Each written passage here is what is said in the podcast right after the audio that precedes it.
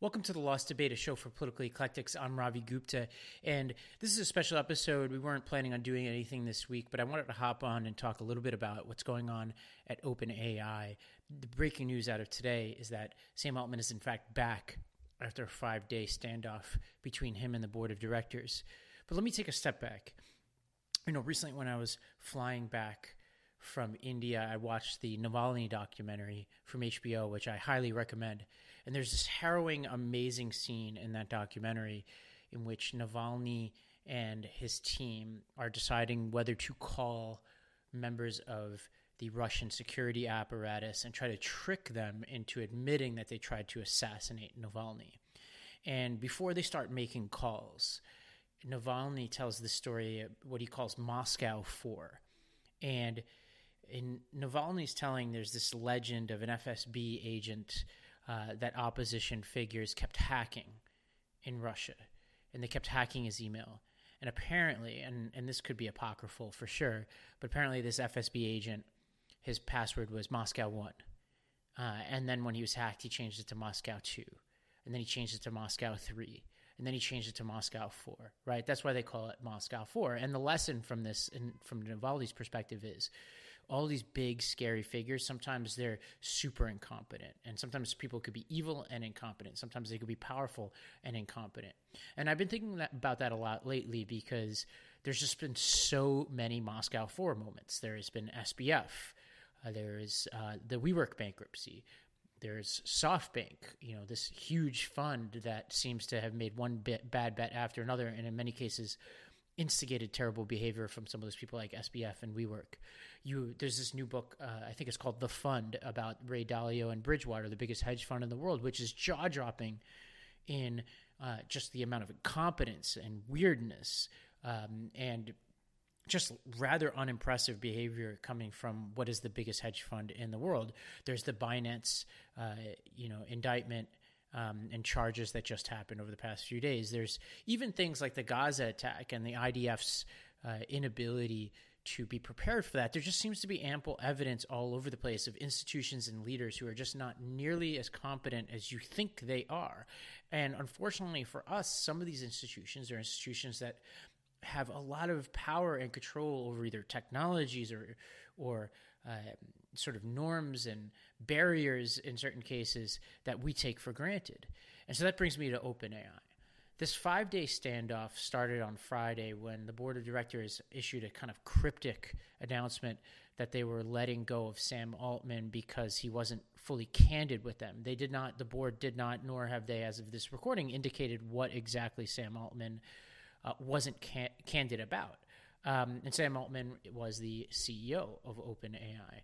Um, this, uh, you know, played out throughout the weekend where um, Sam Altman, Greg Brockman, and other members of the OpenAI team basically started ruling out certain things, saying it, it wasn't about financial malfeasance, it wasn't about scandal, et cetera. It just it wasn't about safety, and so it was prompting a lot of us to say, well, what the heck was it about? And you just had a board that was completely silent, and then people started turning their attention to this board, which seemed like a, a strange collection of people. Like there didn't seem to be a lot of people who had a lot of success in business. There seemed to be some you know ethicists and professors on there, uh, and it also seemed that the board chair, who was at the time Greg Brockman, wasn't present for the meeting in which Sam Altman was notified that he'd been let go. All this culminated today with a new board being announced and, in, and Sam Altman returning. This new board will include Larry Summers, Bret Taylor, who's the former CEO of Salesforce, uh, among others, and, and they're expected to add as many as six members. Brockman and Altman will not regain their board positions. Uh, and um, the previous board in Altman's camp have allegedly also agreed to conduct an independent investigation into Altman's conduct and the decision to oust him last week and its aftermath. Important to note that this is a company slash organization, which I'll get to why I say that, with 100 million weekly users, a billion dollars in revenue, and one of the most important technologies of the 21st century. And reporters have been rushing to figure out what is going on. Derek Thompson has a long article about why he thinks corporate governance is the real story here. Uh, Kara Swisher um, has been kind of you know working her sources talking about why she thinks this was just an incompetent board that was over its skis uh, the media, largely, I would say, including Swisher, have been really focused on the personality clash and the persona of Altman and himself, and kind of treating this as a business story. Right, this is a story of a company and a product and all that.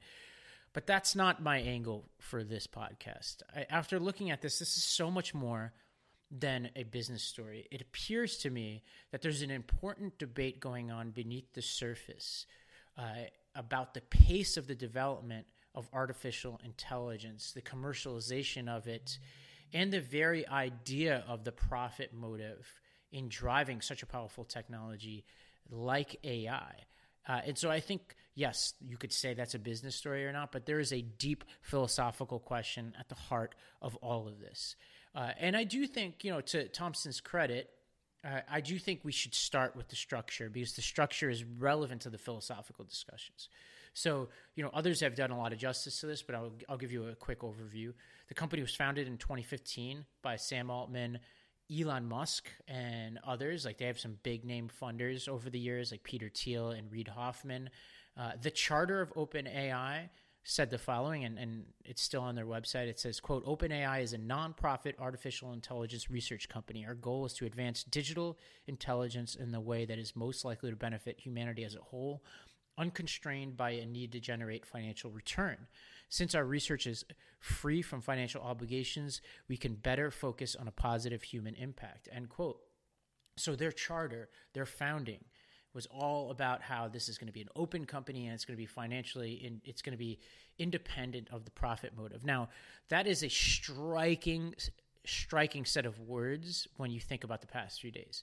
Nothing about the past few days have been open, and everything has been about the uh, financial pressures on this company. People have been looking to Satya Nadella in Microsoft, employees who, uh, from what I can gather, some of them, if not most of them, have some kind of um, hybrid profit motive here where there's some kind of payout from the business side of this company. And, and as a reminder, this is a nonprofit company with a for profit subsidiary, which I'll come back to. This and, and so the question is why is there a charter for a nonprofit organization that talks about being independent of profit motive and being open when it seems like this company has done neither of those two things and, and seems to be the exact opposite of those two things? Some of this lies in, you know, a sort of part of the genesis of this company in, in founding OpenAI, the most generous version of the story is that the people who founded this company needed more computing power. So they added this for profit element. The writer Sam Lessin has called this structure of this sort of for profit within the nonprofit as a turducken uh, company.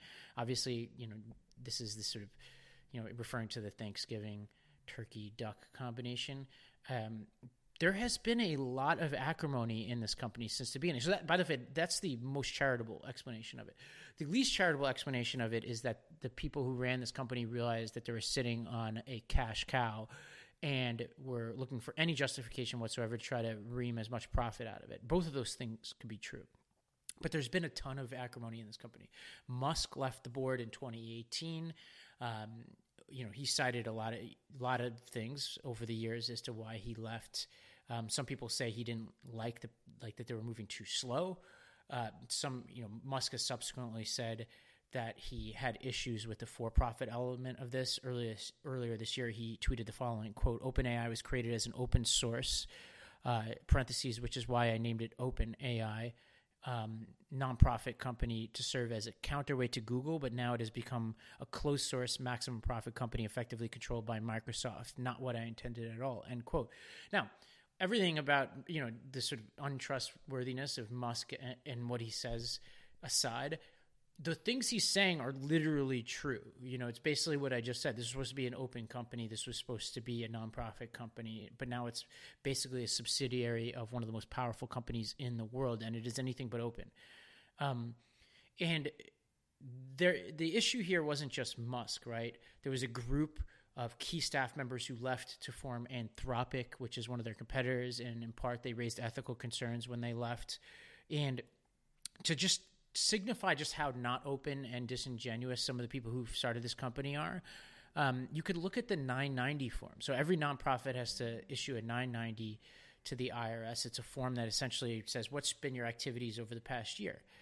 Uh, in 2016, so the first year they issued a 990, they wrote, "quote OpenAI's goal is to advance digital intelligence in the way that is most likely to benefit humanity as a whole, unconstrained by the need to generate financial return. We think that artificial intelligence technology will help shape the 21st century, and we want to help build uh, a safe AI technology and ensure that AI's benefits are as widely and as evenly distributed as possible. Uh, we're trying to build AI as part of a larger community and want to openly share our plan and capabilities along the way. End quote. Two years later, when they filed their uh, 990, the commitment to, quote, openly share our plans and capabilities along the way was gone. Three years after that, the goal of, quote, advancing digital intelligence was replaced by, quote, building general purpose artificial intelligence. So this is a company that every step of the way has backtracked from their original commitments. And this isn't just an ethical problem, this is a legal problem. If I were the IRS, I would be looking at this to say, like, how is this still functioning as a nonprofit organization? There are huge questions. After the announcement that Altman was coming back, he posted on X the following quote, I love OpenAI, and everything I've done over the past few days has been in service of keeping this team and its mission together. End quote. I would ask, what is that mission? Because the mission appears to be changing.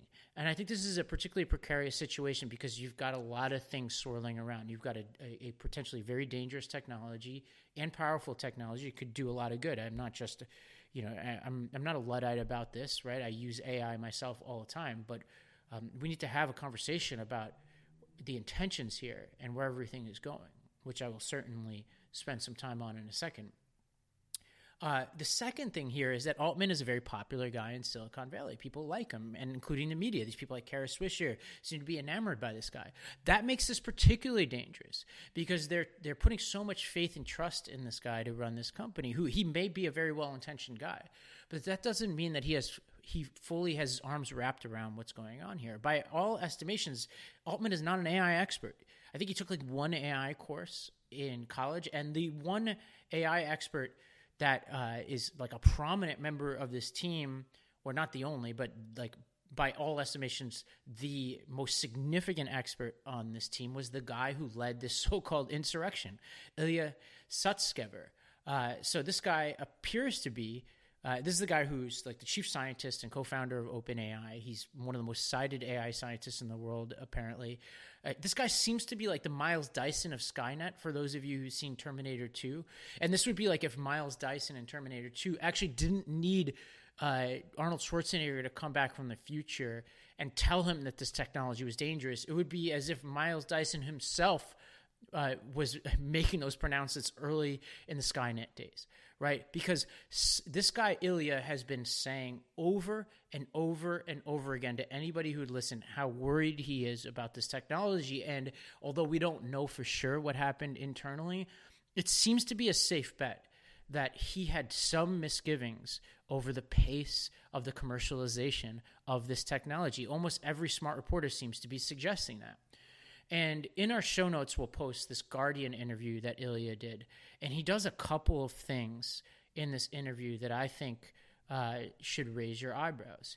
One is he gives a list of what he thinks the risks of this technology are. He says we're going to see much more powerful cyber attacks. He says we're going to see AI weapons. And he says we're going to have infinitely more stable dictatorships. Um, meaning, like places like China, when you take all the technological advances that they have, when you put AI on top of this, they'll be nearly unstoppable.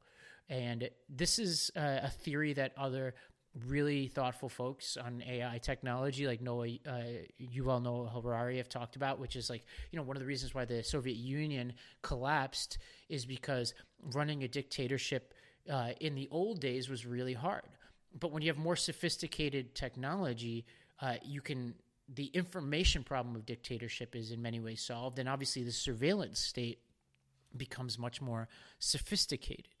Uh, and in the same Guardian documentary, also Ilya gives an analogy to evolution, where he talks about like we can understand the basic mechanisms of uh, evolution, right? The um, the you know the natural selection, acquired characteristics, right? Uh, but you know reproduction of the fittest of sorts, right? Or the you know survival, I guess, depending on who you talk to. But I think reproduction is the is the most updated way to talk about that. And but you don't know where it's going to go. Like if you had, if you had, if somebody had explained to some omniscient being at the beginning of the evolution of life on in this universe what the mechanism of evolution was, they couldn't have told you that the eyeball would be created, for example, something as complex as that. But they could tell you how it works. That's what Ilya, who by many accounts is one of the, if not the smartest and most experienced AI technologists we have today, is what he's saying about AI. Essentially saying those of us who work on this know the mechanism, but we have no idea where this is going. And when he pairs that with things like we're going to have more capable cyber attacks, AI weapons, and more infinitely stable dictatorships, that should concern us, especially when the guy risked it all last week and tried to take down Sam Altman right? There's been so much focus on this incompetent board, but not enough focus on this one guy who seems to be by far the most important guy within this company. So that's my question. If I were Congress, I'd want to talk to Ilya. If I'm the media, I'd want to talk to Ilya. And what made things even more strange is that Ilya wound up signing a letter over the weekend uh, that staff members had written asking for Sam Altman back, and he Ilya apologized, saying he made a huge mistake. Now, what I would want to know is was this truly a mistake? Or was Ilya saying true things, but there's so much financial pressure, so much pressure from these staff members who, again, may have a profit motive here. But also, even if they didn't have a profit motive, they could just really like Sam Altman. They could like the direction of the company. But the one guy who knows the most about this technology uh, has misgivings over it. Like, for instance, I wouldn't, you know, if, if the employees of Skynet or the employees of Jurassic Park, to me, although important stakeholders, are not the only stakeholders, right? Like sometimes those people are blind to where things are heading, right? So I have a lot of questions about that, but let me let me just detail for you the big questions I have. One is what was the disagreement exactly, and why won't the board be specific? They said Altman was not specifically candid. Well, what's going on, right? Um, I'll quote to you an Atlantic piece from this morning. Quote, among many other colorful details, my colleagues Karen Hao and Charlie Warzel reported that the board was irked by Altman's desire to quickly ship new products and models rather than slowing things down to emphasize safety. Others have said that their hand was forced, at least in part, by Altman's extracurricular fundraising efforts, which are said to have included talks with parties as diverse as Jony Ive, aspiring NVIDIA competitors, and investors from surveillance happy autocratic regimes in the Middle East. End quote. That's interesting. Well, what surveillance heavy autocratic regimes and investors from those companies are investing with Altman's uh, potential chip making technology company? And is that tech chip company um, some kind of conflict with his work at OpenAI?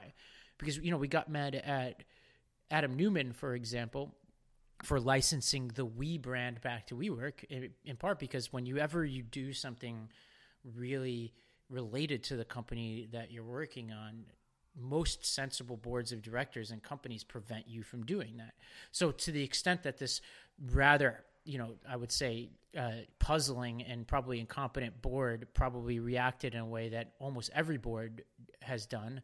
I think what separates them from other boards is just the lack of transparency they've used and, and lack of competence they've exercised in service of their fiduciary duty. And in the case of a board, it's beyond a nonprofit board. It's not just about fiduciary duty, it's about the mission of the company uh, and about financial controls. Um, the second part here, second question I have is what criteria did this uh, I, I, would say board but this the old board has resigned so whoever chose this new board uh, questions about that was it microsoft for example who chose this new board um, who chose this board and what criteria are they using so larry summers you know, being one of the first names announced, stuck out to me because there are a few people on this planet who've carried more water for more powerful people than Larry Summers. I don't really need to go into this. You could Google him. This is a guy who thinks about the powerful. He thinks like the powerful. He is powerful. He's a former Treasury Secretary, um, and his record there was way less than stellar. Um, he presided over Harvard University during a period of some of the deepest entrenchment of some of the worst practices that Harvard's ever had. Um, and the guy's been more wrong about more things than probably anybody but Jim Cramer. So why is this guy on this board? Well, it seems like he's probably carrying water for somebody. I would want to know who that is. Um, my other question is just what is the role of this board? It seems to me like it's probably going to be a rubber stamp for Microsoft and for other powerful investors and interests here, potentially even Sam Altman himself. I would want this spelled out clearly. Um, another question here is why does the IRS allow this structure in the first place? I've run a lot of nonprofit organizations. I've never heard of anything like this before. How is it possible that you could run? You know, Elon Musk asked this question pretty succinctly. How is it possible that a nonprofit open company became a closed for profit entity? I would want to know. The, the IRS should have jurisdiction to investigate this. Uh, my biggest question here, though, is is there a plan? You know, in artificial intelligence, there's this concept called the alignment problem meaning like are the people who are creating the technology fully aligned on what it is they want to get out of this technology? Because we should have no faith that there's a con- coherent set of values that openai or any other company is using to guide this technology. And even if they were aligned there's no guarantee that they can control this technology right? The, the past five days make it clear there's no alignment here and I would want a super transparent conversation over what the values this company is espousing are, because um, the last set of values that they espouse, which is in this manifesto and then in their first 990, seem to be gone. What have they been replaced by? Just straight up profit motive? I would want to know that. Um, a couple other questions I have here is, you know, is it uh, is Microsoft buying preferential treatment here? Like, if you remember, two weeks ago, I interviewed Sal Khan, who had early access to GPT-4, and that's a nonprofit organization. That's a good use of, of the Open AI nonprofit is to, oh, let me seek out the biggest nonprofit educational institution in the world, give them access to this uh, API earlier than anybody else, and access to this technology so they could develop this. But now you have Microsoft, who's bought into this company and now by all estimations is going to have early access and deeper more privileged access than you me or you know the international committee of the red cross and all likelihood or whoever else right? Is that right? Like it should a nonprofit organization you know be able to be bought by a for-profit company like that? Um, and so those are i could go on but those are my questions. I would say that you know as as nice and cool as Sam Altman is, and as powerful as Microsoft um, is, uh, and as much as people love this technology, there are tons and tons of warning signs here. You have the Anthropic founders who left OpenAI, citing the concerns that they cited. You have Musk who walked away. You have Ilya. Uh, the chief scientist behind this, you know, Miles at Skynet, right? The sort of bearded dude from Jurassic Park saying, hey, this is a serious, serious problem here, and he thought it was serious enough to put the brakes on this company that he helped found. You have the board of directors, though, as as hapless as they seem to be, they seem to have concerns. Uh, and then you have this massive, glaring divergence from the nonprofit mission. Like there's just warning signs everywhere. Um, one other thing I want to point you to is this Economist article uh, that is framed as the doomers versus the boomers, and it talks about how there's a split right now, philosophical split within Silicon Valley, uh, and there is the the so-called doomers who want to slow down the technology and keep it in as few hands as possible. It seems like Dario, the guy who left OpenAI to start Anthropic, is one of these people.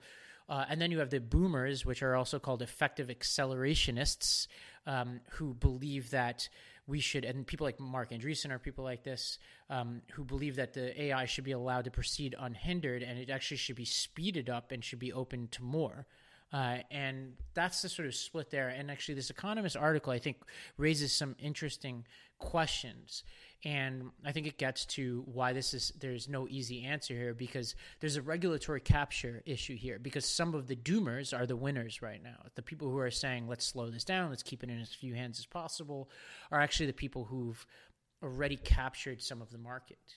And so we need to be careful to say like all right there's there are people who just generally do seem to have concerns here about this technology but then there are others who uh, can benefit from the regulatory capture here, who could build walls around this technology and keep it out of as many hands as possible, and they get to be the beneficiaries of it. Now, that could just be the price we pay to uh, prevent the you know the unchecked proliferation of this technology, but uh, there is a massive risk to including this in so many people's hands. Now, the accelerationists could be, you know, if if they're right, then they're saying like, look, let's just open up the API, let everybody to build you know as many versions of this as possible, build their own apps on top of it, etc.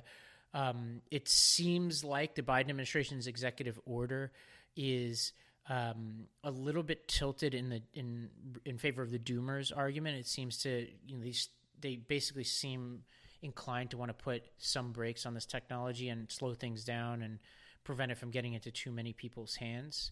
Uh, and so that's the debate here, which which makes it really hard to decide what to do here as a sort of average citizen. But what I would say is um, the big message for you at home is that we can't stop this, right? There's nobody's going to come to the rescue. Congress, you know, we have octogenarian and septuagenarian senators and president and you know likelihood next president people who don't understand this technology i mean look, I'm half their age. I don't understand this technology. Most people I know who even work within the space, I have friends who work at this company, don't seem to understand this technology. I'm not convinced Sam Altman understands this technology. Ilya probably does, and he's the one who's the most concerned, right? So we're probably not going to stop this. We're going to have to adapt. So if you're listening to this, find a career where you could either be, you know, at the one percent of the beneficiaries of AI, or one where you're as immune from this technology as possible. Maybe working with your hands or building community and personal relationships, etc. Sorry to be so doom and gloom. Uh, that is my take on this open AI situation. Obviously, there seems to be some good news on the ceasefire front. Uh, I don't have much to say yet about that. I want to monitor that over the course of the afternoon to see exactly what happens here. But obviously, I am watching that intently. Have a great Thanksgiving, everybody.